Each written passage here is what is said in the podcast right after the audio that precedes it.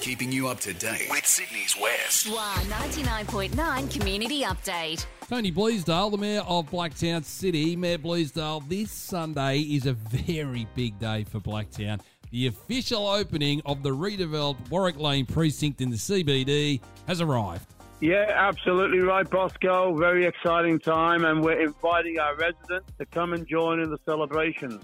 Celebrations begin at 12 noon with a swinging walk from Blacktown Station. And when I say swinging, mate, because the walk will be led by the New Orleans-style jazz band to really get the party going. A traditional welcome to country, of course, smoking ceremony and corroboree will be part of the official opening, all at around 1 o'clock. But the celebrations, mate, will continue till 4 p.m. with food trucks, entertainment, guided tours and art workshops and the like. So just think, just 2.5 years ago, Council gave the go-ahead to the $80 million redevelopment of that rundown area between Warwick Lane and Main Street at the end of Campbell Street. And just look at it now, mate. We have delivered 482 space, multi-level underground car park, 2 3-line public parks, 2 flanking buildings, children's play equipment, street furniture, breakout spaces and a grand plaza. Mayor Bleasdale, a world-first feature of this car park is the use of Darug language and First Nations artwork. It looks amazing, and I know you want to give a shout-out to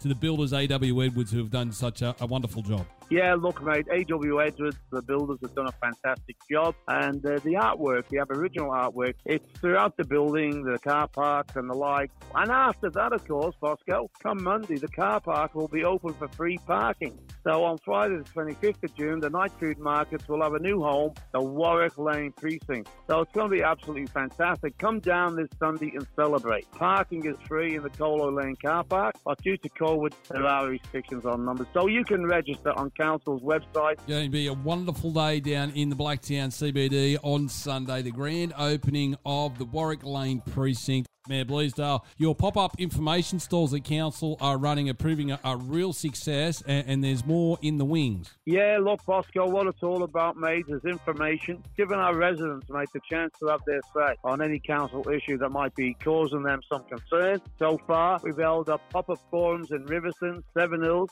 Next stop, mate, is King's Langley, and I'll be joining Deputy Mayor Julie Griffith on Saturday, the 3rd of July, from 12 noon till 2 p.m., just inside the main entrance at the King's Langley Shopping Centre.